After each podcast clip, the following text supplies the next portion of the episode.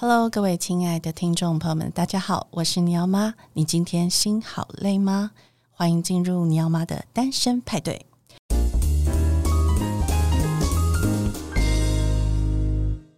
今天为大家邀请到的是一个呃，在这个应该说荣格心理学上面很有研究的呃，这个辅大宗教系的教授蔡宜佳教授，让我们掌声欢迎宜佳。各位听众朋友，大家好。嗯，对，呃，其实今天会邀请到宜家来哦，是因为我非常喜欢一本书，叫做《与狼同奔的女人》，呃，是由心灵工坊出版的一本非常厚重的书。是。那当时我没有买这本书哦，因为它真的很厚，看起来是一本读不完的书。但是呃，就是因为呃，雅纯教授他有推荐我们读了里面的一些章节，然后读的时候都觉得，哎，这个故事是我们以前耳熟能详的童话，是。但是我以前不并不知道它里面有这么多的含义。嗯、比如说，我们今天呃会着重在聊的第六章是丑小鸭，是。好，它的标题是找寻自己的狼群，幸福的归属。嗯对，呃，其实很多女人都有这样子的一个问题，就是说，我们觉得我们跟原生家庭的人好像是一个不同世界的人。是，我不知道老师那时候您在读这个丑小鸭的故事的时候，嗯，你有什么样的感觉？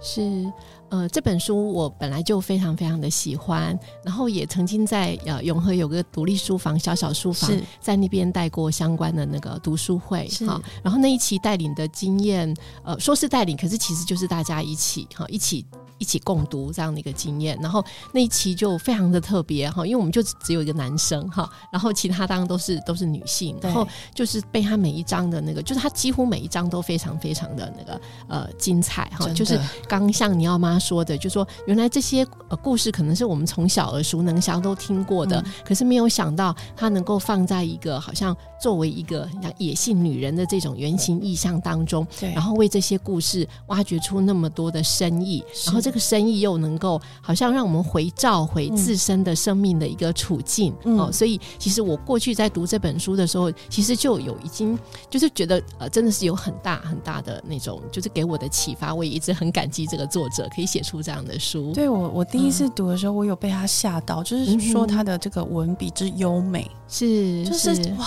把这个每一个句子都是好精细，是对是你你没有办法删减它任何一个字，嗯、然后就是。这么。的美，他把这种呃女人的处境啊、哦，嗯、然后跟狼的这种类比，啊、是是非常的精彩。是呃呃，这个作者艾斯泰斯，就像刚刚尼奥妈说的，他就有一个荣格荣格分析师的这样的一个背景嘛。嗯、那呃，我在阅读他这个书的时候，其实感受更深刻的是，他作为一个故事的保存者，哈，就是如果看到书的那个那个呃。页面有介绍说，他就是一个诗人，然后荣格分析师等等，那也一直在教书。那可是就是他有一个大家对他的描述，就是我刚刚说的，说他是作为一个故事的保存者的这个。呃，非常的吸引我，因为我们很少听到这样的哈对。对，然后他，我看到一些介绍，就是说，呃，这本书的英文，呃，是一九九二年出版。我其实是呃，最最先是先买了那个英文，其实英文书没有那么厚，哦、对。然后那个中文版当然就是那个，就是看起来就就是很有重量哈。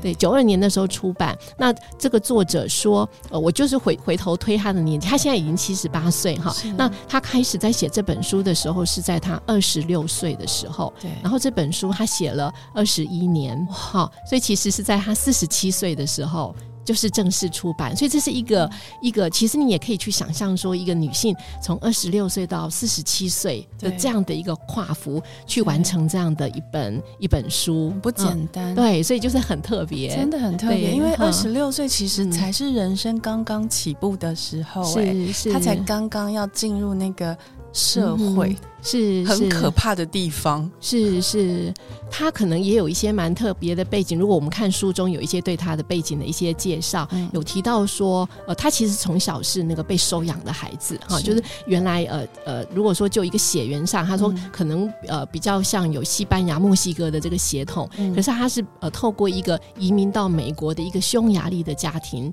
收留了他，呃、收养他。那这个家庭，他说他们的整个家族又是一个比较是劳工的阶级。哈、嗯哦，所以他会从小听到那么多的故事。他说，其实那些都是他的家族在那种很辛苦的劳动之中，嗯、然后在那个过程听到的这样的一个故事。是，那他也因为这样的一个背景、成长的环境，他说，其实有跟大自然非常非常多的接触。他整个就是另外一方面，我也我觉得都让他用这种野性女人或者是那个狼的这个意象的时候，嗯、好像也意就是我会感觉到说，他可能从小除了一个一个这样的一个家族的一个呃经经验之外，刚刚在讲说二十几岁的这个这个状态，然后怎么会开始想要写这本书？我觉得他可能也有一半是比较像是在被大自然豢养长大的这样的孩子哈，嗯、就是有很多在自然当中的一个体会，然后心中装了好多好多故事，因为他说这个故事都是家族的人讲给他听的。哦，所以他就我觉得很像用他成长过来的很多他生命的养分，然后用这个养分再继续去把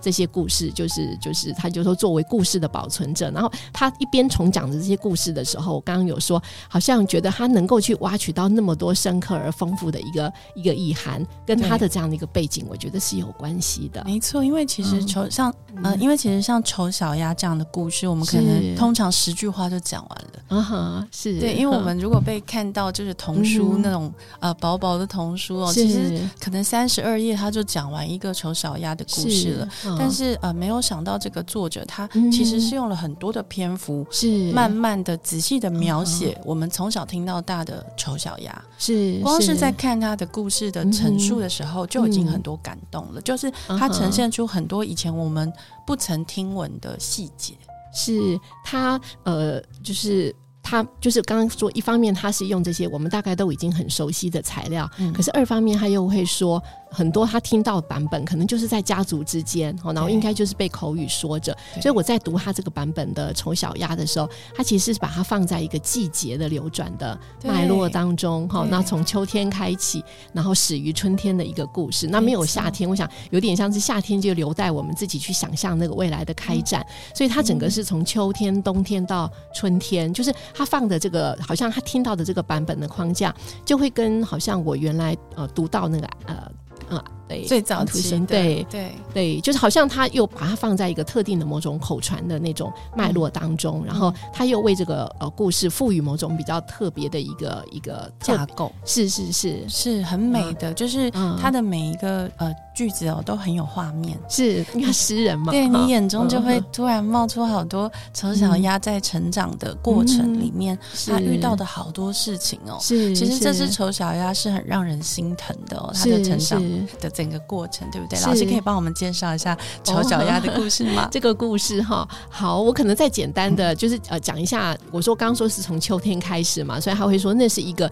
呃已经是在接近收成的那个时刻哈，可是却有一个那个鸭。鸭妈妈，好，所以它就丑小鸭嘛。鸭妈妈在孵蛋的时候，一一个一个其实都孵出来了，怎么还有一颗好像看起来就特别大的蛋，始终就孵不出来哈。然后大家也这样议论纷纷哈。那当就是那个冒出来的，就是跟他生的所有的孩子都，其他的鸭小宝宝都都不一样。然后而且大家会觉得他不只是怪，大家还觉得他很丑，嗯啊。所以这个这个鸭妈妈她就是当背负蛮多压力的，因为大家就会觉得说，怎么会有这样的一个怪小孩哈？那会不会呃，就是说就。会觉得说你你真的要这样子照顾他等等哈，那鸭妈妈当然一开始作为妈妈，她还是会呃，就是愿愿意就是好像扛下这种压力，想要去那个哈，对，照顾他。可是这个故事当中就是呃，他就等一下我们应该也会提到哈，就是鸭妈妈她就会就她她最终还是承受不了这样的一个好像生出一个一个特别怪异的孩子的这样的一件事情哈，她没有办法去面对那种周遭给她很多的压力哈，所以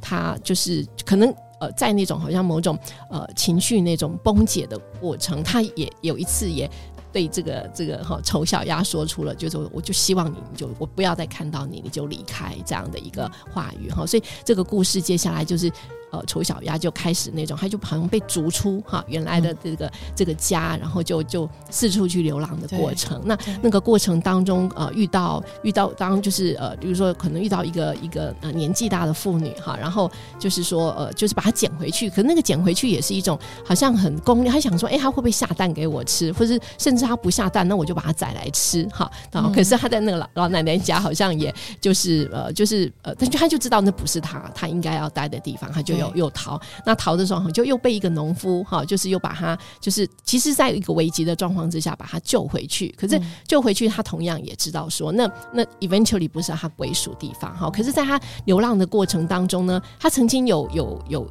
曾经有过一次，好像就看着天空有一种鸟就这样。飞翔过去，哈的那个悸动，嗯、就是说，好像他不知道为什么，他也没看过这样的个鸟，可是光是看着他们，他就感受到一种很独特的气息，而且竟然有一种好像很思念、某种乡愁涌现。可是他不知道那是什么，因为鸟就这样飞过去。对，好，那那当然就是我刚刚说的，有一个还一连串这样的一个流浪的历程。哈，那在就是说，我说中间有很多的遭逢，然后到了那个冬天的时候，其实始终是一个人很孤零零的，在不同的那种池塘啊、房子这样四处流浪啊。躲藏哈，那这个故事当然就是最后到了那个春天的那个那个时刻哈，就是他好像之前哈在那种流浪旅途当中看过的那个鸟，哎，重新又出现在他的他的眼前哈，而且好像那那那些鸟呃，就是有一种可能比他更早辨识他自己的一个样子哈，对。那当那个故事当中，丑小鸭他是透过说他一样就是在池塘上，然后看到自己的那个样子，可是他是认不出来的，他不知道那是他自己，因为他没有看过自己那样子的一个一个模样。然后，那而而他看见的他，其实就是跟那个那个当年他会觉得说，不知道为什么看到看到那样的鸟，有一种有一种乡愁的思念的那些，他就长得就是跟他们一样。那当最后就才发现，他其实就是就是天鹅找到了他自己的一个一个归属哈。而且他在这个过程里面呢，嗯、就是所有遇过的呃遇过的动物是、呃、都说他很丑，是是。都想要欺负他，一直欺负他，是是是。所以我觉得他在这个一路的这个冒险。嗯里面是，是他当然是很没有自信啊，因为从来没有人告诉过他你很棒，是是哈，所以他也不知道自己很棒嘛，是是是。好，所以他那个安徒生给他这个丑小鸭的这个哈，就是那个丑用丑来好像表述一种他最深对自我的认识，就是用这个字去去表达，对。啊，然后之后整个这样好像就被放逐，然后流浪四处去被欺负的这样的一个经验，对，老师觉得呃。你自己观察啦，在我们这个台湾的社会，嗯、女性在这样子的一个处境里面哦，嗯、你觉得现在跟以往有很大的差别吗？啊哈，你说有没有？是不是？对对对，啊哈，呃，当某些状况你会说，可能因为某一种教育的可能性，然后使使得更多的女性，她可能有某更有某一种去。呃，伸展自己或是做自己的空间啊。可是我觉得，呃，就是像呃这本书，它当她是与狼同奔的女人哈，她、嗯、是呃从一个比较呃女性的角度去去谈何谓一个比较，其实就是真的可以比较自由开展的生命的一个状态，这样哈。嗯、那一,一方面，呃，我读的时候，一方面我会觉得说，这个没有归属感，然后生命没有办法有一个比较比较自由的展现创造的这个状态，其实是。也许是男女共享的处境，好，一方面是这个样子，然后另外一方面，当然，我觉得女性可能她受到的种种的这种文化的。呃，期待，好像这个作者 Estes 他就特别会去提到很多那种种种那种女性的生命被禁锢的那种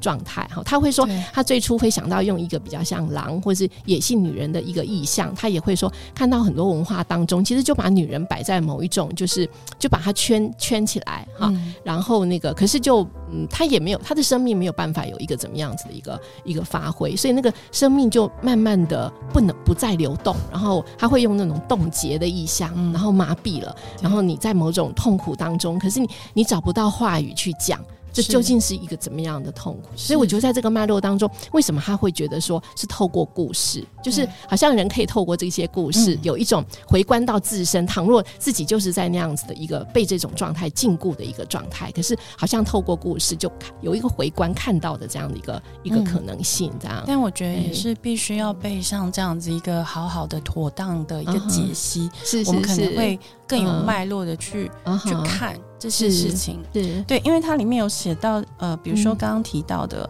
丑小鸭的母亲。啊，哈，是这个角色非常的重要，哎，因为它不是真的生母，嗯，它是一个意外的遭遇，对不对？就是他遇到这个母亲其实是不小心的，嗯，也不知道从何而来的，反正他就落在了这个呃巢里面了，是，所以我们想聊聊的，其实很重要一个部分哦，呃，就是。母亲这个角色跟女人之间有很大的关系。是是，当在这个故事的一开始的时候，那个就是呃，他作者在书中也有去提到说，那个母母亲陷入的那样子的一种呃情绪的那种很大的那种纠结之中哈，因为等于说她生了一个不被这个社会接受的一个孩子的一个一个样态。嗯嗯、那很多妈妈在这样的一个处境当中呢，其实她就会进入到很纠结，因为好像作为母亲有一个当呃。也不知道是文化或者是天生被赋予的一个照顾的这样的一种一种感情哈。对。可是另外一方面，他就好像他就就是他也没有办法躲开那种社会的一个判断。对啊。那所以这个这个鸭妈妈一开始的那个处境，其实我今天在呃就是在准备那个给我的这些问题的时候，我有想到一部那个就是呃日本的电影哈。嗯当我们认真编织时，他是在讲呃，就是这个导演嫡上直子哈的作品。那我我是想讲当中呃，这个影片当中有很多妈妈哈。那当中有一个他最主要的一个角色，就是有一个有一个男孩哈，他当长大就变男人，可是他其实是住着女女人的灵魂，他是想成为女人，想当女人的哈。嗯嗯，那这个导演他他说他最初拍这个片子的一个灵感，他就是有一次看到一个美国的报道，就是呃，就是有一个妈妈哈。就是因为他一样，就是他生了男孩，可是想当女人哈，然后他就是呃为他去制作乳房，就是帮他编、帮、嗯、他做哈。那因为在电影当中就有，就是那个那个小孩还在一个比较小的时候哈，那因为他想当女人嘛，对哈，然后那个剧中就有一个地方，就是他妈妈竟然会买胸罩给他，好，就是他有一个这样。就是非常挺他的母亲哈、嗯，就是不顾社会可能会对这样的一个孩子怎么样子看待，他就支持他到底的这个哈、嗯。那我刚刚就有点想是拿这个这个角色给我的那种那种印象来对照这个鸭妈妈的处境。通常一般的鸭妈妈遇到这样的一个，如果我说这个小孩就是这样子的一个，好像显得很古怪哈，然后跟社会大家能够接受的样子都不同的时候，对，通常他并不容易有一个我刚刚说的这种勇气哈，就是这样的去。呃，挺这个孩子。那因为我觉得，呃，那部电影当我们认真编织时，跟这个讲丑小鸭的这个故事，好像也有一些呼应的地方。所以刚刚呃就有分享呃这个这个电影这样。嗯，因为我觉得身为一个母亲，嗯，呃，她很困难，她很复杂，嗯、是因为我一方面是别人的女儿，一方面是别人的母亲，又、啊、一方面是别人的妻子，可能是、嗯、还是别人的姐妹，是师长。Uh-huh. 我同时可能要扮演非常多不一样的角色。嗯，我有时候要领导，我有时候要被引导。是、uh-huh.，有时候我想被爱，然后有时候我想要，我需要爱别人。嗯，我我在很多种很多种不同的功能里面，是很容易就会迷失我自己。是是。就是呃，Estes 他有他他当他讨在讨论这个鸭妈妈的哈这个这个角色的时候，他有提到说他没有办法去抵抵挡整个社会这种这种压力，也很可能是因为。就是他自己就没有好好的被照顾过哈，就他一方面在讲说，其实我们都很需要母亲，而且也许是不止一位母亲对我们的这样的一个照顾。那当我们有一个很好的被照顾的经验的时候，我们才可能有足够的这种力量跟勇气，好去去当那个那个那个呃妈妈。没错，是呃，这书里面有提到，就是说呃。在深层心理学当中，这整块被称作母亲情节的迷宫区域，是女性心灵核心面向之一。嗯、好，那呃，确实哦，这个母亲情节，我觉得在很多人跟妈妈的关系里面，它占了一个举足轻重的角色。是，然后以至于影响了我们之后所有的生生命的历程哦、嗯。我相信这个。故事里面，其实他花了很多篇幅在呃，去把这个母亲的角色做了一个分析。是，比如说他提到了情绪矛盾的母亲，啊、是这个，我觉得也蛮写实的。没错，哈，是很真、很真实的，对，很真实的。很多妈妈她其实是非常矛盾的。嗯哼，那这样的矛盾，呃，嗯、我也想请老师呃，跟听众朋友们聊一聊哦，嗯、让他们知道说，其实也许。你的妈妈就是一个情绪矛盾的母亲哦，是，她会，她会，她会提到，就是说，呃，就是我觉得她，她比较像是说打破我们原来就是会去认定某一个母亲的这样的一个想法。对，然后 Estes 会认为说，其实当你的母亲已经没有办法好好做母亲这件事情的时候，嗯，你其实也是是时候应该要去出发，好，就是去去别的地方。也许你要去找寻新的母亲，好，就说他在这边那个他他有提到说，母亲本来就可以不只是一个，哈，然后就是说你可以去找很多很多的母亲，哈，来，然后他也认为说，母亲这件事情，它不一定是像很多的那种英雄神话，英雄神话都有一种说，我的独立是必须建立在一个离离开母亲之上，啊，就是好像会。赋予母亲母亲这种原型一种，就是说，他一方面当然是很照顾、很滋养，可是好像就有一种是妨碍你的独立，要去控制你等等。哈、嗯，这这个面向，这个这个呃理解。那这种这种比较，我过去有时候在看某一些英雄神话的理解，我就发现 Estes，我不知道他是不是因为某种女性的敏锐度，他比我不认为说英雄的。自我自主独立必须建立在离开母亲之上，切断对，他会觉得说，我们一辈子其实都是需要母亲，哈、啊、去去寻找寻找这个能够去滋养我们的这些地方。他或者是一群人，或者是就是说他不一定就是只是原来那个好生下我或是把我养大的那个那个母亲。应该说它是一个象征吧？嗯、是是是，我们有好多种不同特质的、嗯、特征的女性。是，或是阴性力量，该这么说吗？是是是是，它不一定是具体的女性嘛，嗯、对不对？对对对对，所以我刚呃。的意思是想讲说，哎，好像过去的那一种，当然比较是以一个男性的那种英雄的形象，好像在那种要离开母亲当中，也是把母亲的这个意象，好像视为一个一个，好像就会抓住小孩，然后不让其独立的这样。可是其实母亲不一定是这个样子。可是我觉得在英雄神话常常把母亲塑造成这个这个样子。老师，你刚刚提到这个英雄神话哦，嗯、那就让我想到这个英雄旅程。嗯，所以丑小鸭这个故事，其实它是不是？也蛮 fit 在这个英雄旅程的故事里面，嗯、是看起来，例如说他有一个出走嘛，对，好，英雄常常就是有一个他必须要离开的这样一个一个过程，然后在那当中会遇到很多的试炼。挑战等等，那当然有一些会去呃帮助他的一些一些力量，就像桃太郎会在路上遇到一些好朋友，或者是桃乐丝会遇到这个三个朋友跟对一起去这个找到他的家嘛，对不对？是。是，对，所以其实呃，在这个英雄旅程里面呢，老师刚刚的想法是比较脱离我们一般认为的那种，就是我必须要要让妈妈跟我之间的关系是。很决绝的，就是我必须要离开这个家，不然我没有办法成长。可是这样好像也很辛苦哎、我觉得以我自己的例子啦，呃，我觉得就是说，当然我的母亲跟我是非常不一样的人。好、也就是说，这一章为什么我会那么有感觉，是，是因为他其实在呃这一篇的开头，他就讲了一段话，我非常的触动我。他说。有时候，野性女人的生命从一开始就出了问题。那时候我读到第一句，我想，哇，呃，所以我出了什么问题？我就问我自己，所以我到底出了什么问题呢？我往后再一看，他说，呃，你可能一点都不属于你的原生家庭。在基因上，你或许跟你的家人是合的，嗯，但是你在气质、个性上却可能完全的属于另外一群人，是是，或者你可能心不在焉的属于你的家人，可是你的灵魂早就已经离开他们，在路上奔跑着，是哦。可是，呃，他的最后一句话说的是：你正在别处吃着这个快乐的嚼着灵性的饼干，嗯哼，呃，我觉得我只停在我的灵魂出走了。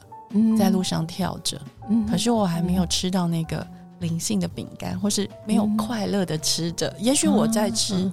可是我是很辛苦的吃，嗯、因为没有人支持。这样子的野性女人。是是，对，所以我，我但我知道这个世界上野性女人非常的多，嗯哼，只是大家都可能被嗯要求着，就是说你要是一个很乖巧、乖顺的好女孩。嗯是是这件事情，老师怎么看？是刚刚我们会提到说母亲的那种很矛盾的一个一个状态嘛？哈，就是说母亲常常就是好像她又成为很多那种呃某种很多文化的那个那个限度的那种那个中介的人，或者是那个那个对，她就是要把这一套东西就是让她让她往下走。可是呢，不一定是他自己喜欢，可是因为他自己就在这样的一个一个一个社会脉络当中。我刚刚说，因为他可能。呃，自己没有过那种，就是说，呃，自己长出自己那种创造性的生命的一个经验，嗯，所以他能够说，他能够知道的、想象的生活的样态，也就是那个样子，常常是某种一个固定的、安全的。那、嗯、他认为说这个是比较对你比较好的，对，好，他他怕你那个误入所谓的一个歧途，然后成为跟别人不一样的人。Estes 他有提到说，就是说，呃，我们大部分的社会或是家庭的教养，其实的话都很怕你。不一致，好，你就要成为跟这个群体一致的、对。一致的人，这样哈。那因为这个妈妈没有过那个，没有过一个不一致的经验，好，所以她就会非常非常的害怕，对啊，所以她就没有办法。好好，就说呃，我觉得这边讲的那个出走，也意味着一个，就是说我要寻找那个能够滋养我的那种，那那那那那那一些，哈，因因为在这个这个地方，它整个会让我自己的生命力，就是就是一直在耗损我的生命力，所以这不是一个我应该要继续待的地方，我要出发去寻找这样，所以他他的刚刚在讲说他的这个离开母亲。也许是意味着去寻找一个对的母亲，或是不只是一个，而是说那个能够去滋养他的那个那个环境，一个容让容让这样子的一种某种每个人生命的独特性得以去开展的那样子的一个地方。嗯，然后在这个呃丑小鸭里面哦，它其实是一个所谓的被放逐者。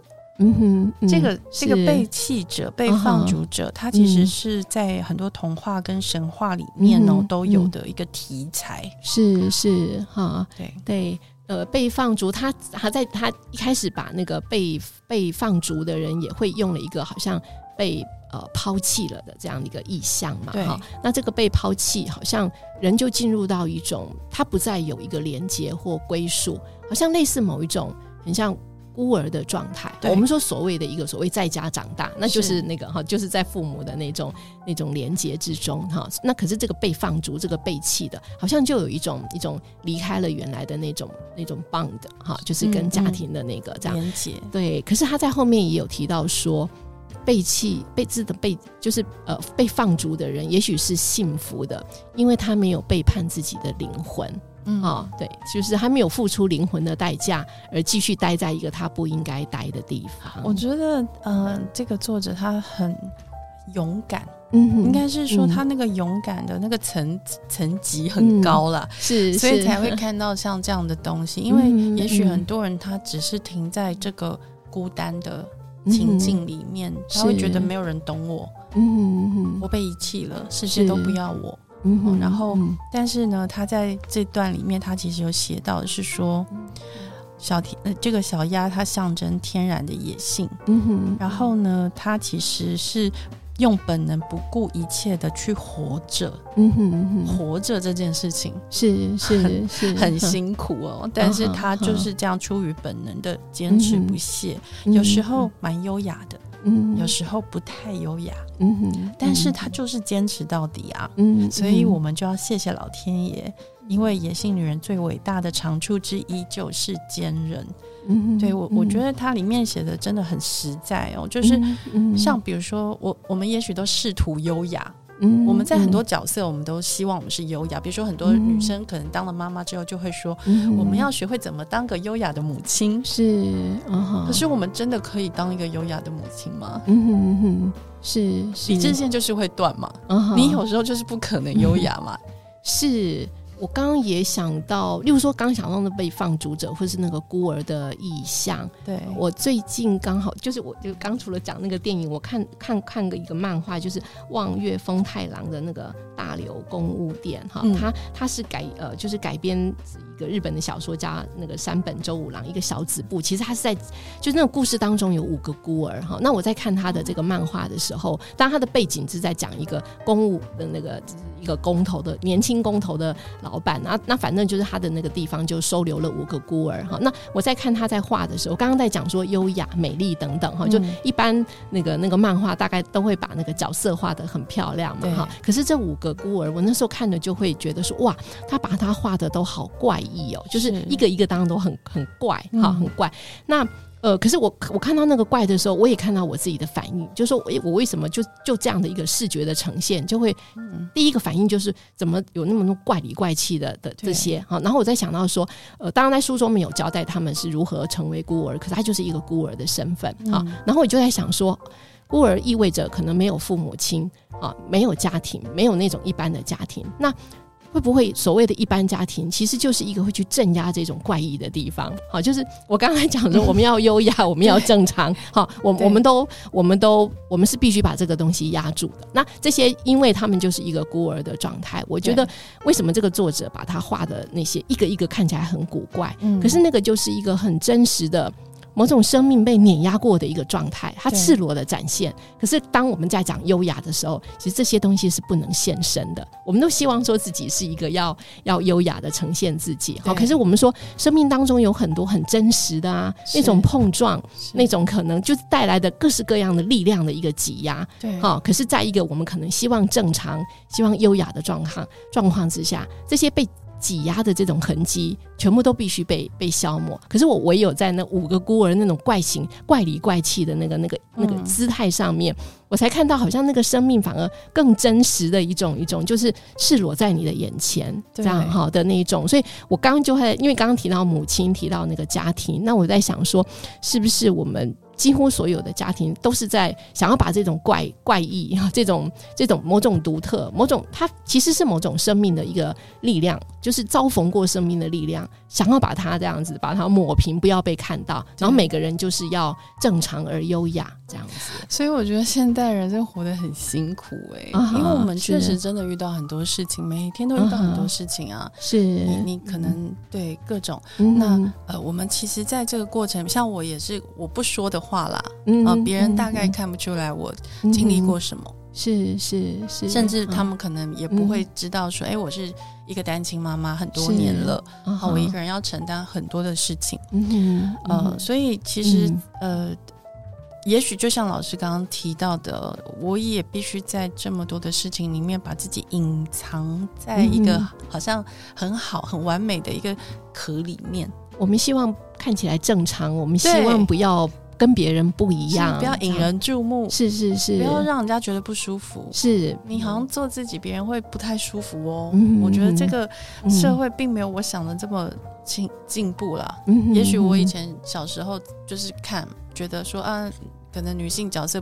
在社会上呃地位不是很好，可是我现在四十五岁，我回头来看，我还是觉得依然觉得没有什么进步。嗯，跟我小时候看的呃处境，我我并没有觉得我我的处境跟妈妈的处跟我母亲的处境有什么太大的不同。是是，某种想象想象不一样的的这些这个能力没有。就是我们整个想象何谓一个我们觉得一个比较理想的人生、美好的生活，对，那个想象力非常有限。对，没错、嗯，就是没有想象力。嗯，我们就一下就到天花板了。嗯、就是呃、你活着生而为人，你这样就很好了。是是，你还能怎么样？你我们没有办法像鸟在天上飞。丑小鸭它可以看到天上那个好漂亮的，它它飞过去，它心中有一个想望，说啊，我我好想跟他们一样，或是是。我有一个。连接隐形的，嗯哼，觉得我跟他们好像有什么关联，嗯，可是我们没有办法，哎，嗯嗯，那是非常少数的人才能拥有的，嗯哼，一种特权，在天上飞，是是。然后呃，在这个故事里面还提到一个叫做心理崩溃的母亲，嗯哼，很多母亲其实都是心理崩溃的母亲，哎，嗯嗯，在这样的母亲的呃这个养育里面。其实我们这些孩子，或者是说孩子们，嗯、呃，他们会呃有什么样子的影响呢？嗯，是我刚刚有有讲到说，可能这个社会对妈妈的期待，她好像就是要养出这个社会所要的人的一个样子，哈，身负重任，是是，对，就是这个责任多么的多么的巨大，真的，对。然后刚刚说，倘若妈妈没有过一些那种被容许，哈，容许让她的生命比较，就是说。回到就是他这边为什么会用像狼啊、像野性的这个这个意象哈，就是他回到一种生命的一个自然的，能够这样子去去开展，然后去创造。倘若一个妈妈没有经历过这种被创造的可能性的话，那刚刚我们在讲说，他他当然也就是说，整个就是要回应这个社会对他的养出一堆正常的孩子，然后不要异离这种常规哈。那那对，就是不要不一致是哈。对对，嗯，真的是不容易哦。因为像这几年，因为非常多那种教养文啊，或者是那种教养专家，所以说你不要养出呃那个下一代坏掉的大人哦，不要养出坏掉的大人。对，就是变成说，哎，可是重点是我自己。嗯哼，也还没修好哎、欸，是是，我怎么知道我要怎么不要养出下一代是坏掉的？是这个这个责任好艰难哦。嗯哼，是是。然后另外还有一种母亲呢，嗯，她是孩子气，好，或者是她本身就没有母亲照顾的母亲，这个是丑小鸭的妈妈的状况嘛？是，对她也是没有，对他周遭就是只是很多议论纷纷，那看起来那个。鸭爸爸也不在嘛，哈，他也碎念过，就是也只只看过他一次，所以他他整个人是在一个很孤单的、不被支持的的一个一个呃状况中。那作者他也有提到说，可是过去很多呃，我们说在学习当母亲这件事情，其实你是会被很多的年长的女性去支撑着你的。好，过去的那个社会也许有一个这样的一个一个群在，好，然后所以不是你一个人生也是你一个人哈，然后那个养好像也就是你要孤单的，或者只能自己去读育儿书吗？或者是那个，或者是每天爬文看网络上有什么分享？是是是，可是那个跟一个我们刚刚说呃，透过这些呃年长女性的某种智慧的传承，这这个是不一样的。对，所以其实像这种呃大地母亲啊，或者是这种呃。大母神啊，这种女神，嗯、呃，年长的有智慧的女性，像我现在跟老师说话，或者是我的指导教授，就是可能给我们的养分都是像这样子的。嗯、你们是属于另外一种母亲，嗯、不是生母，嗯、但是你们给我们的。生命的滋养，嗯、或者说在思想上面的滋养，是。那个是非常非常重要的，哦、不能缺少的。是是，对。然后呢，呃，因为这本书其实他是荣格分析师嘛，是，所以一个这样的背景，对，所以他其实里面用的所有的呃想法，应该都是来自于这个荣格，对不对？呃，他会有一个，当然会觉得说，例如说野性跟无意识的连接。是，那当他跟无意识连接的时候，也代表说他是一个被压抑的。对，我们好像遗忘了跟他曾经有过的一个连接。所以刚刚有说，他为什么要借着那么多故事的一个呃诠释跟分析，希望把把我们跟野性被压抑到无意识的这个野性有一个重新联系起来的一个机会，那就是透过这些故事作为这个唤起回忆的中介。对，因为我就觉得说，这本书虽然它嗯看起来就是呃，其实它每个我我觉得它的文字是非常好读的。嗯，是是，听众朋友不要吓到，这本书其实它不是这种理论建设，绝对不是，完全非常好看，非常好看。然后就是把我们听过的故事这样一则一则的写出来，然后做详细的分析，然后就会让你完全就是说，哎，我从来没有想过可以这样子去看。是呃，这些童话，嗯、呃，比如说它里面还会去，就是常常写出一些句子是非常，呃，会让我们震撼到我很深的地方哦。比如说他他说了一段话，你千万不要过度相信，嗯，只要你自己的行为恰当，你只要把野性生命所有发痒。还有抽搐的地方都绑住，嗯、你就可以被人当成一个和善的、嗯、自制的、顺服的、嗯、端庄的淑女。嗯。嗯，嗯。我完全就是认同她，因为，嗯嗯、因为我常常都是这样想，嗯、我觉得我伪装好了，别人就应该会把我当成是一个淑女了，嗯、就会尊重我。是是，但事实不是这样。嗯、对，所以在这个。呃，也许是我幸运也好，不幸也好，嗯、我看到了很多人性真的是非常呃真实的地方。是，是。他们并不会这样子来看待你的野性灵魂。嗯，对，是是，这个也是好像很。很悲哀的地方，就是我们以为这样子做那就安全了，就就对。路途就顺畅，可是却发现其实也不然，此路不通。嗯、是是，所以有时候会很迷茫吧，会觉得说，我这样做也不对，我假装是那样也不对，我怎么做这个世界好像都不开心。嗯哼，嗯 是是。所以他去提到那个，就是说，为什么他用一个比较像呃野性这样的一个一个意象，他其实会想要呃回到某种呃生命的那种根本状态哈。嗯，呃，之前尼奥妈有传给我那个可能呃想要讨论的那个面向，其中一个就提到那个那个呃好像是跟。跟根本故事吗？对，根本故事。他说那个呃，这个丑小鸭的故事是一个根本的故事，对，是根本故事。然后他说呃，这个根啊，他根本故事的英文直接就是那个 root 这样哈。OK，root。对，然后我也在想说 root 这件事情哈，就是说 root 常常是看不见的。嗯、我们都看得到那个地面上长出来的那个，可是，一方面就是我们好像会遗忘说，其实如果没有那个根，其实我们上面就不存在。好，嗯，一方面是会遗忘，然后再来就是因为他他看不见啊、嗯，可是他又那么的重要，所以我觉得他用。根的这个意象，我觉得很有共鸣。好、嗯，那他会提到这个根源故事的时候，他会说：“他说这个故事是心理跟灵性上的根本故事，然后它呃蕴藏着人类心灵成长最必要的真理哦。然后这个真理是需要被我们去。”呃，接纳的好，如果没有这样接纳，我们进一步的成长就会摇晃不安。哈，那我也有去呃看他原来的那个原文那个接纳这个地方，他原来用的英文是 integration，其实有一点点像去整合哈。嗯，好，在这边讲呃接纳其实也很好，可是意味就是说，好像我们对这种根根本的故事，对，然后或者说我们生命的根基哈，要有一个呃能够去看见跟把它整合到自己的那种。生命的枝叶之中的这样的一个一个状态，哈，对，所以呃，我自己刚刚在讲说，有时候我们会遇到的一些一些迷惘，哈，对，好，即使我我们再怎么样去 follow 这个社会的规范，如何的乖，如何的优雅，哈，如何的是良善的，哈，等等，哈，那好像就是它不一定是一个一个能够一个，好像刚刚就在讲说是去接纳我们的根，然后去好好的去整整合这个根的一个一条路径，对。啊。是，再来，在这个丑小鸭故事里面有一个很重要的一个桥段，嗯、就是、嗯、呃冻结了，就是他在那个湖里面、嗯、是、呃、被冰冻结，嗯，这个冻结，嗯，它也是一种力量吗？嗯哦，你是说如果就一个整体的历程来看，这样子，是说一时的冻结这件这件事情，是。可能是一个某种历程的一个一个状态吗？对，因为感觉在冰天雪地里面，就是孤苦无依，然后又自己一个被冰冻在那个湖里面，感觉已经看不到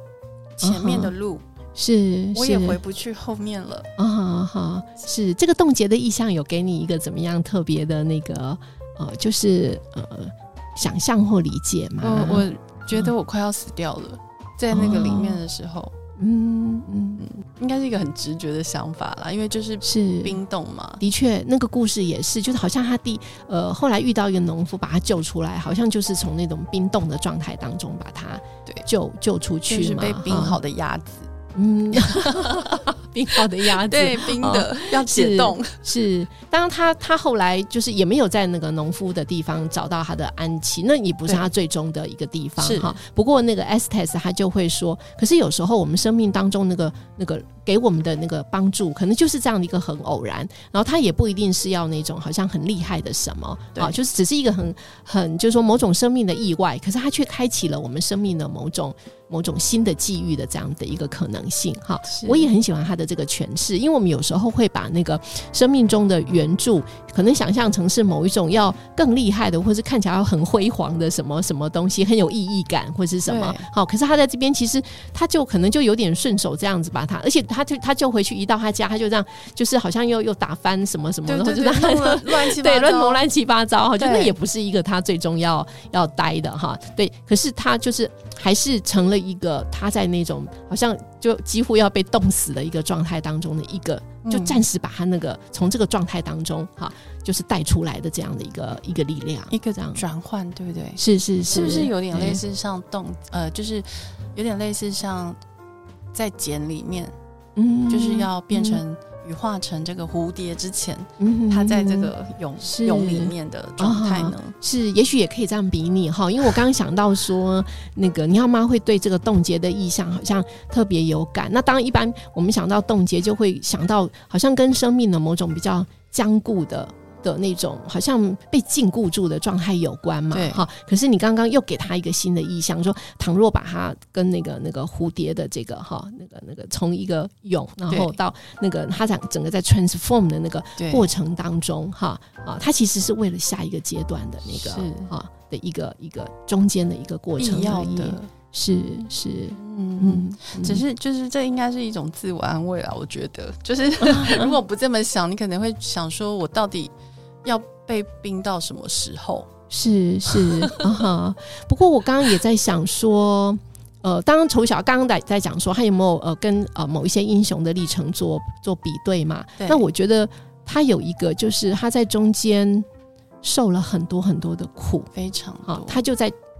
我就是很真实的去经验很多生命，其实更为真实的样貌的。对，当我们还是被保护的那个孩子的状态，我们刚刚说离家这件事情，其实也意味着说你离开了那个能够保护你的人啊，所以你就是我刚刚说，就是你要更赤裸的去面对生命当中的这些这些风暴。好，嗯嗯、然后我觉得，可是这当中有没有某一种、某一种、某一种意义呢？我觉得有的耶。就是刚刚我们如果在说，好像我们作为某种、某种重要的、某种能够去传承这种野性女人的智慧的时候，哈，倘若没有吃过苦，对，也许是没有办法当那个传承者的。好，嗯、就是因为灵魂的那个、那个、那个、那个，在寻找灵魂、锻炼灵魂的过程。嗯，那个苦是必要的，所以我们去看他那个 Estes 在这本书当中，其实他用了好多故事。其实都是痛苦的故事，例如说他最后那个无手少女，对，好，那个那个手甚至都为了呃不要让那个跟爸爸交易的魔鬼带走，对，他要付出这个，他就自我牺牲，他就把手砍断，这样子可能那个魔鬼就不要他，嗯，就是说你就好多苦啊，好苦啊，这样哈，就为什么这些故事都那么苦？对，好，那当然不是要去 justify 说就这样苦，可是我觉得有时候苦是生命的很真实的一个面相，刚好，例如说我们刚回到那个家的意象，家要养。出一批就是呃正常的，然后呢不不可以怪怪的哈。那当当他就不能去那么真实的去呃经验这些生命的这些、嗯、这些风霜嘛哈。所以我相信那些他他有足够的能能耐哈，去当这些母亲们的那个他有有能耐去当母亲，然后去支持这些母亲的人，嗯、他一定是对自己的生命当中有过的苦是有过很深刻的经验，然后他从这个经验有长出力量。所以他才有办法去去带领这些新的母亲，然后如何成为母亲？是呃，嗯、就是每一个这个还活在世界上的大人哦，嗯、都是幸存者啦。嗯、大家都是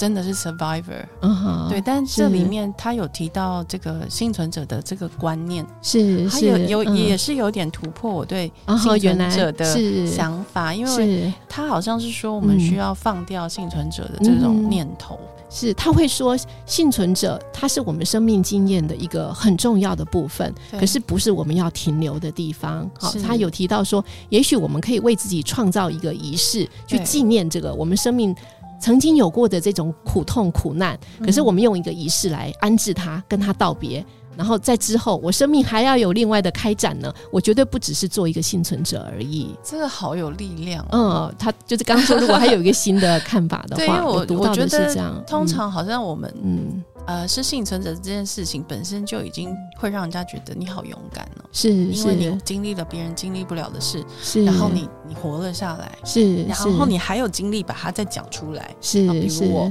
对，那可是。所以我看到这边的时候，说实话是有一点点觉得说，哦，所以其实我还不够好吗？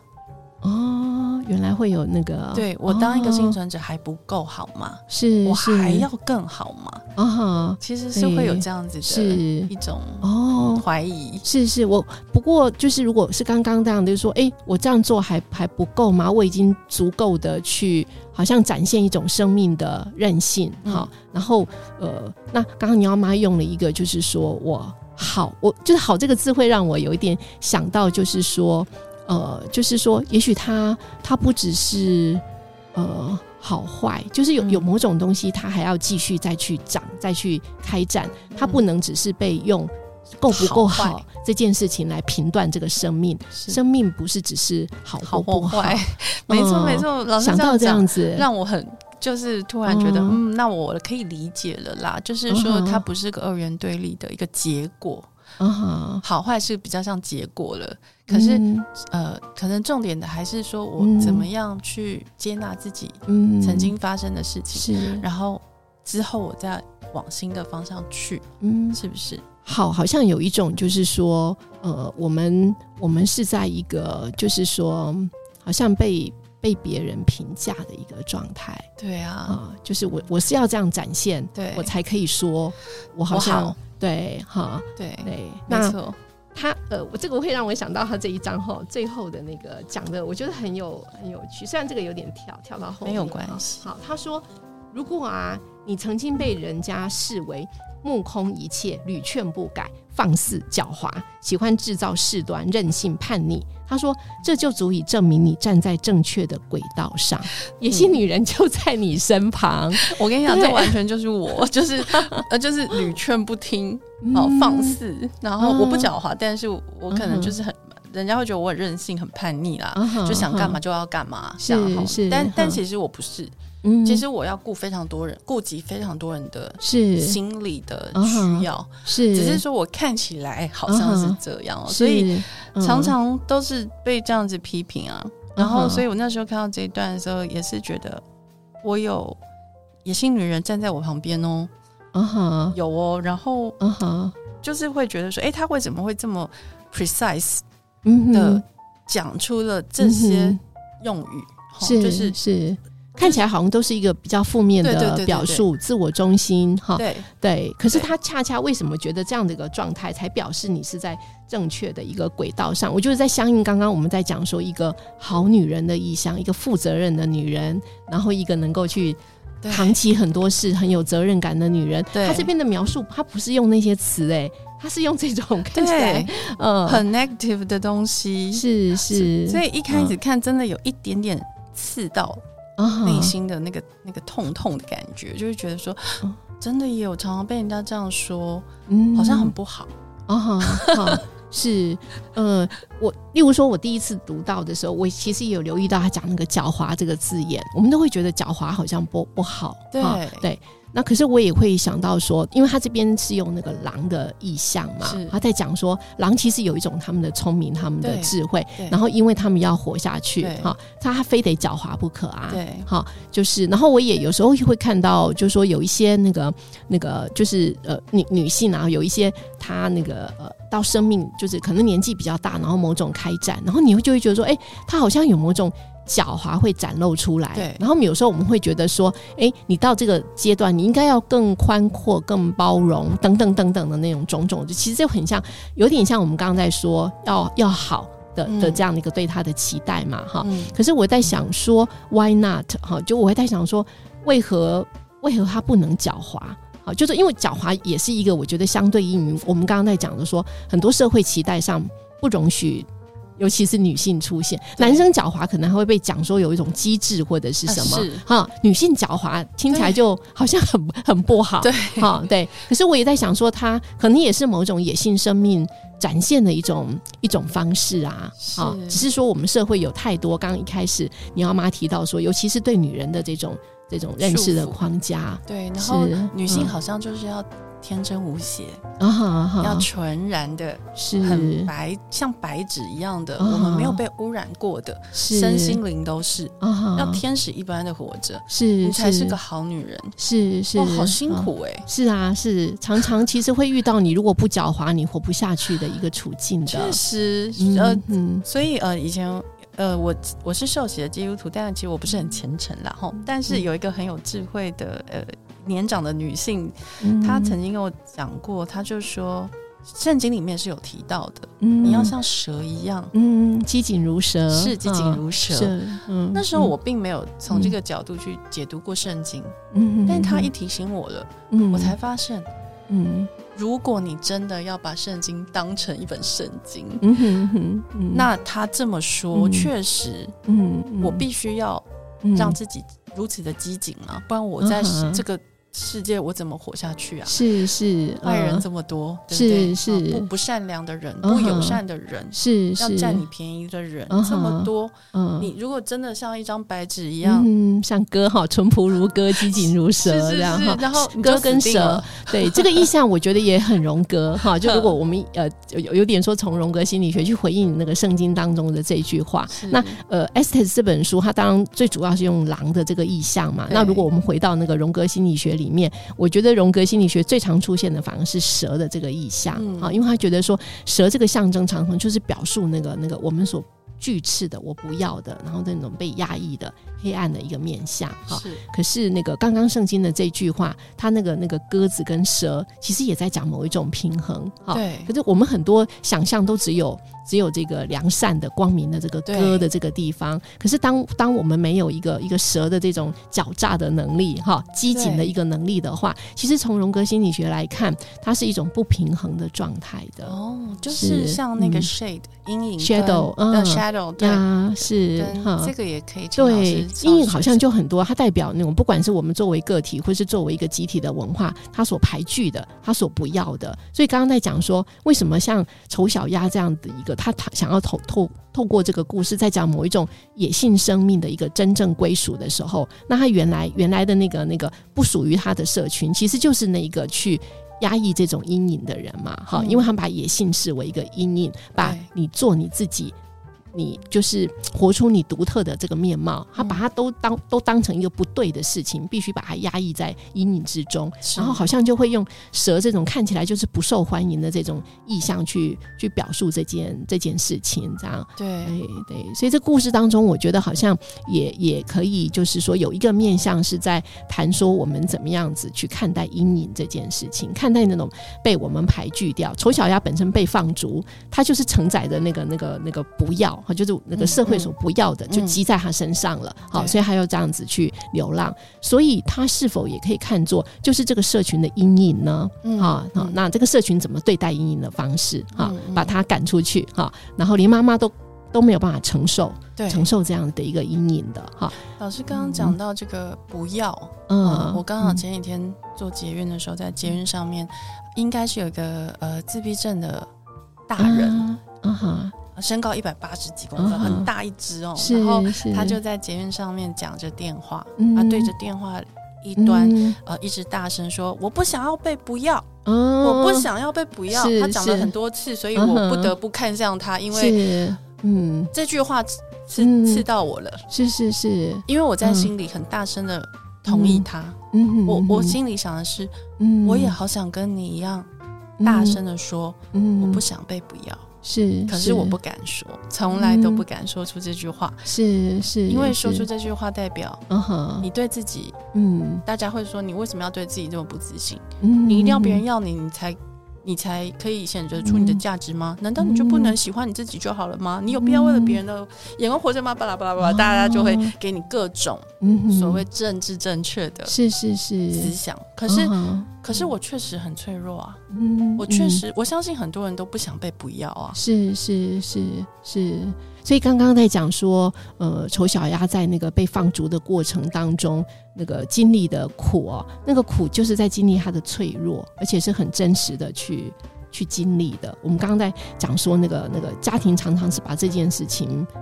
防护住了，哈，不让我们去接近。我们作为人那个存在，的确有那种非常非常脆弱的的这个这个面相。可是我觉得，因为它是那么真实的被被经历过，哈。就是荣呃，就是我们刚刚如果讲那个荣格的心理学，很多东西，除非你是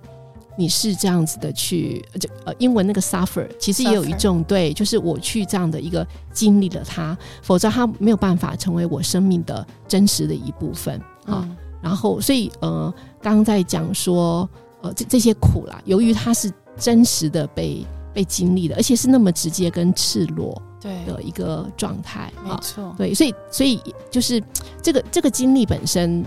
呃，刚刚有说为什么这些那么多故事都那么苦哈？就是我们都会看到说，在 Estes 的那个某种分析当中，他会看到说，这个东西它如果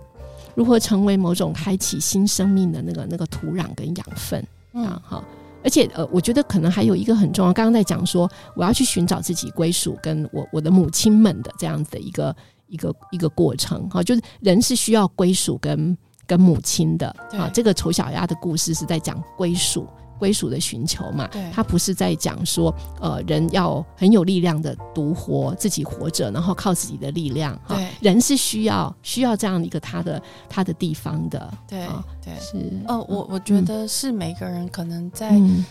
飘飘荡荡的这个人世间，都在找寻那个所谓最后的归属。是是，我觉得大家现现在的社会啦，哈，就是会感觉大家的归属感很、嗯、很低。是是是，好像我在每个地方，嗯、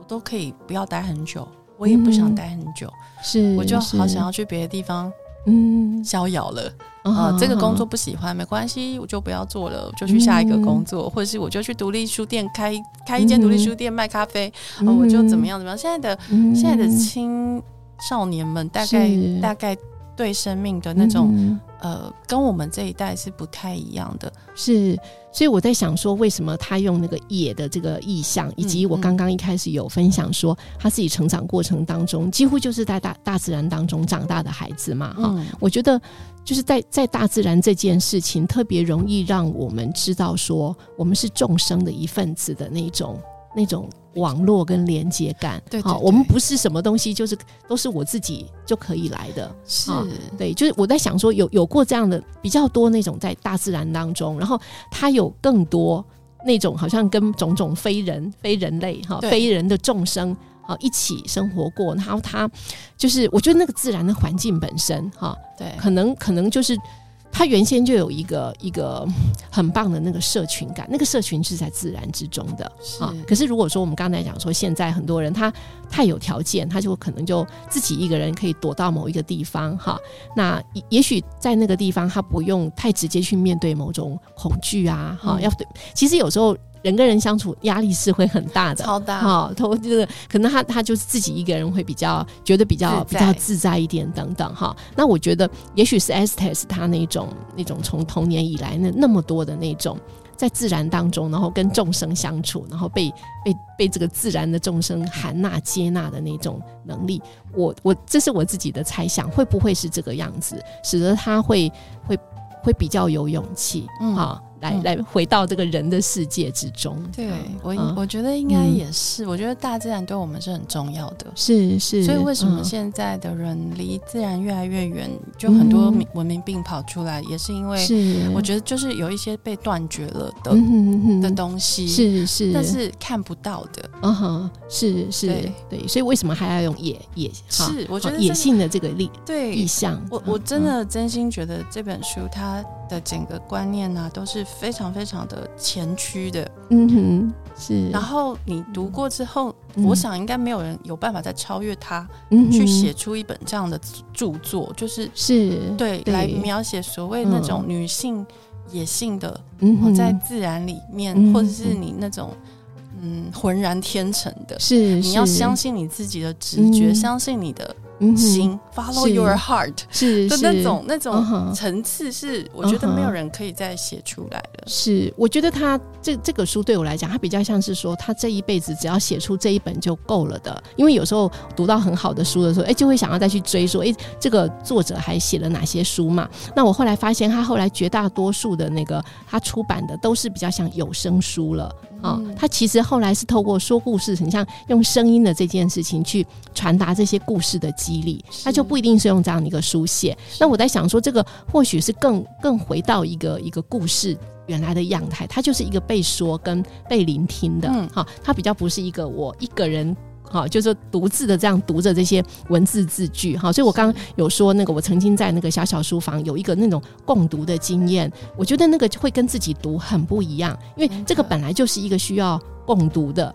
啊，就是它是一个。我们那时候在想象说，哎、欸，我们在读这个书，好像有点说，我们就围绕着那个那个萤火，然后火光摇曳，好像我们是在那个氛围，然后就一堆女人这样子围着火，然后去分享我们阅读的那个哈种种的这些激荡嘛，哈。对。所以我觉得，当他后来用一个一个比较像是那个那个那个说话的这件这件事，就像有点像说你做那个 podcast，它基本上也是一个用用用说话，对对，就说这个也许是故事。最更原初、更接近那接近那种故事生生命力的这样的一个样态。所以他就写这本之后，他可能就没有再写出这种这种很大的大部头的。可是他为什么他后来就出版了很多，都是都是。口说的的的那种说故事，是吧？那我在想说，哎、欸，他的那种，其实他他这本书出版的时候，他那时候四十七岁嘛，哦，某种程度你说他是的确可以在创作，对啊。可是他并不是说不写，我觉得是他如果回到他作为一个好像故事的保存者的这样一个一个身份的话，哈、嗯，那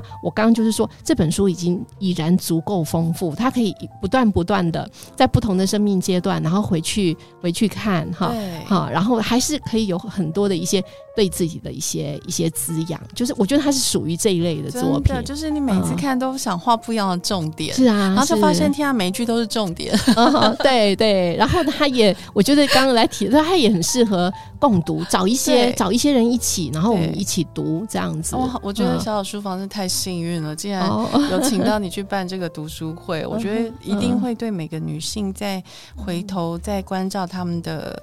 历生命历程的时候，会有很大很大的。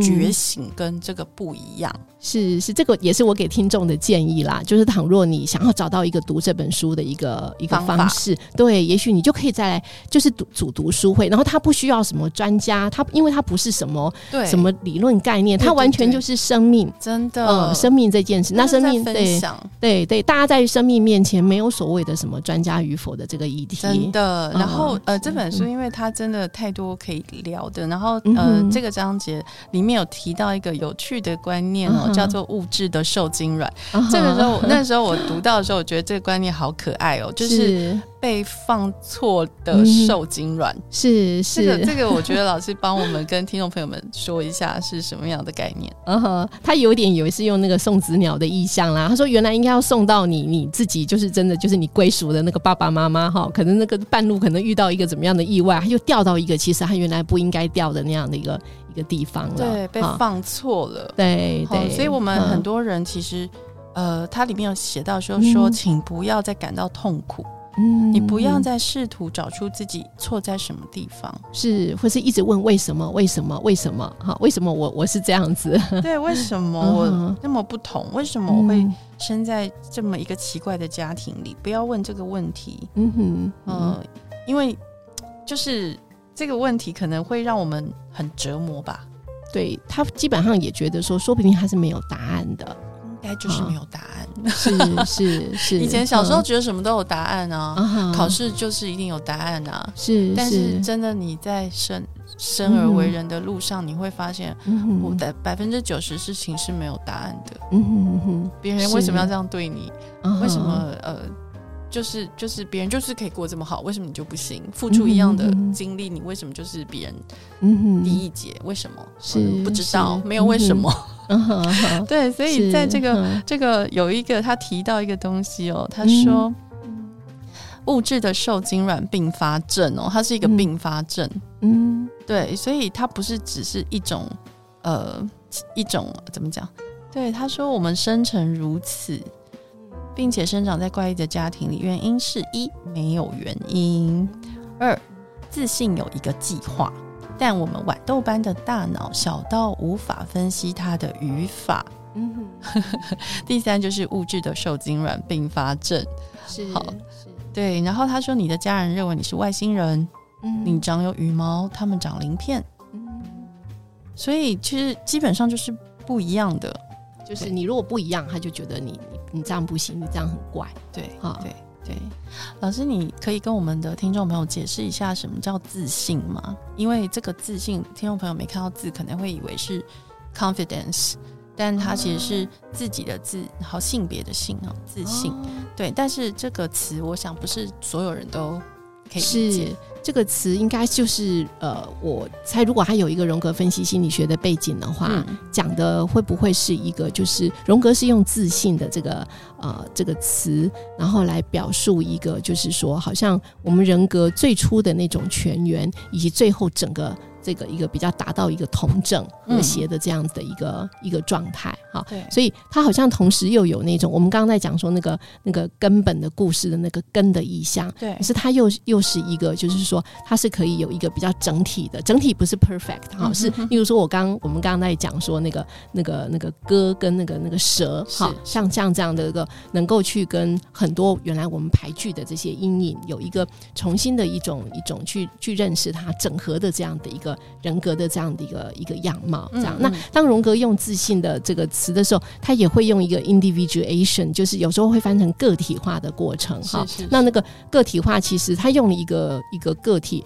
其实也是在讲说，每个人生命当中有一个他的独一无二的属于他自身的一个。召唤，对，是一个他要去完成的那个那个我的样态。对，那荣格就用了那个自信的这个词来来表述。所以刚刚在讲说那个物质的那个受精卵这件事情，可能你落在一个没有办法让你的这一个自信得以完整开展的这样子的一个一个地方。嗯，好，对，所以所以他就会呃，就是他，然后他他呃在。讲这个意向之后，他也会提到，就是说，如果我们只是用一致性来要求所有人的这个样子，很可能会去扼杀这个人的生命，然后让他成为一个没有办法敏锐回应回应的人。哈、嗯，他这个在后面他用了一个 response 的这个意向嘛，哈、嗯。那呃，我读到这边的时候也在想说。那是在回应什么呢？好，不过刚刚那个你要妈提到的那个那个自信这个概念，那我就会连接到这边，就是就是在回应我们每个人独特的生命对我们。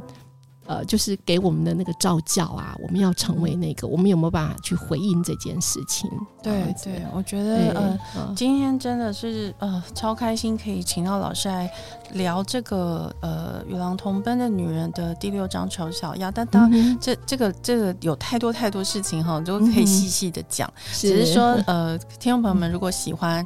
像这样子的讨论，或者是说这样童话，然后衍生出来的跟灵性相关的一些讨。论的话，其实是非常建议可以去购买这个《与狼同奔的女人》来、看。真的，真的，嗯、我相信只要身为女人呢，嗯、呃，你你不管你是否觉得自己是一个野性的女人，嗯，我觉得你都会在里面，嗯，呃，找到很多呼应你是。呃生命经验的地方，是对，然后会给你带来很大的启发，然后以及就是说，呃，我们在此时此刻跟我们接下来的每一步。我们可能会有截然不同的想法，嗯、是是，看到一个生命可以被开展的新的可能性。对，然后呃，其实老师，我其实。有知道老师的那个背景，也就是说你在台大是念这个心理，学，心理学那其实也蛮觉得老师那时候会想要学心理学，应该也是嗯有某一种野性的召唤。哦，